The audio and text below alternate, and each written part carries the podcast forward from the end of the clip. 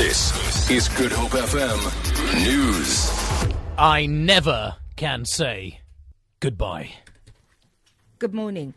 The High Court in Cape Town has ruled that EFF leader Julius Malema's comments that the ANC led government killed people in Marikana were not unparliamentary.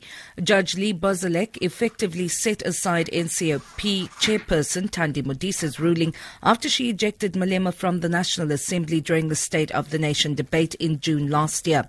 This after Malema refused to withdraw his comments. EFF lawyer Luvuyo Godla has welcomed the ruling. We are happy for purposes of our democracy is indeed protected by the courts. The judge uh, held today that the statement which was made by Mr. Julius Malema saying ANC government massacred people in Marikana was not unparliamentary. That ruling, which was made on the 19th by the chairperson of NCOP, is set aside, and the first respondent is ordered to pay costs of the applicant.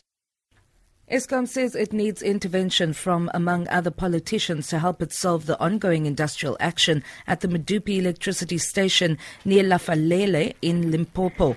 Eskom spokesperson Khulu says the workers who are on strike demanded that those who were dismissed be reinstated first before negotiating a once-off 10,000 rand bonus. Phasiwe says they have decided to reinstate the dismissed workers without any conditions, but the strikers are still not happy. We now hear that uh, they are not interested in that, so they, they want the money first, in other words.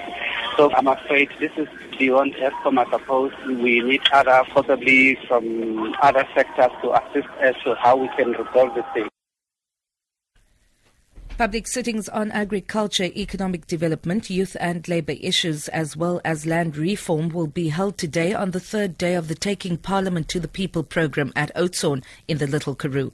Site visits, visits to correctional centres, healthcare centres, and farms around the area will be running parallel to the sittings.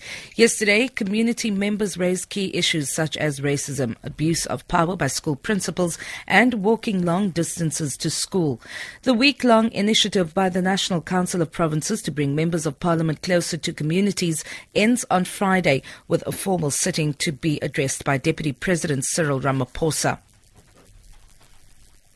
The remains of hundreds of American sailors and Marines killed in the Japanese attack on Pearl Harbor more than 70 years ago are to be exhumed in the hope that advances in forensic science and technology can identify them. Roger Walker reports. The attack on the U.S. naval base at Pearl Harbor on the 7th of December 1941 claimed more than 2,400 lives. Many victims, including 388 sailors and Marines aboard a torpedoed battle battleship, the USS Oklahoma, were buried in Hawaii as unknown casualties of war. Now, the US Defense Department is hoping that modern technology, including DNA testing, will help to identify at least some of them. Those who can be named will be reburied with full military honours. For Good Hope FM News, I'm Vanya Kluter-Collison.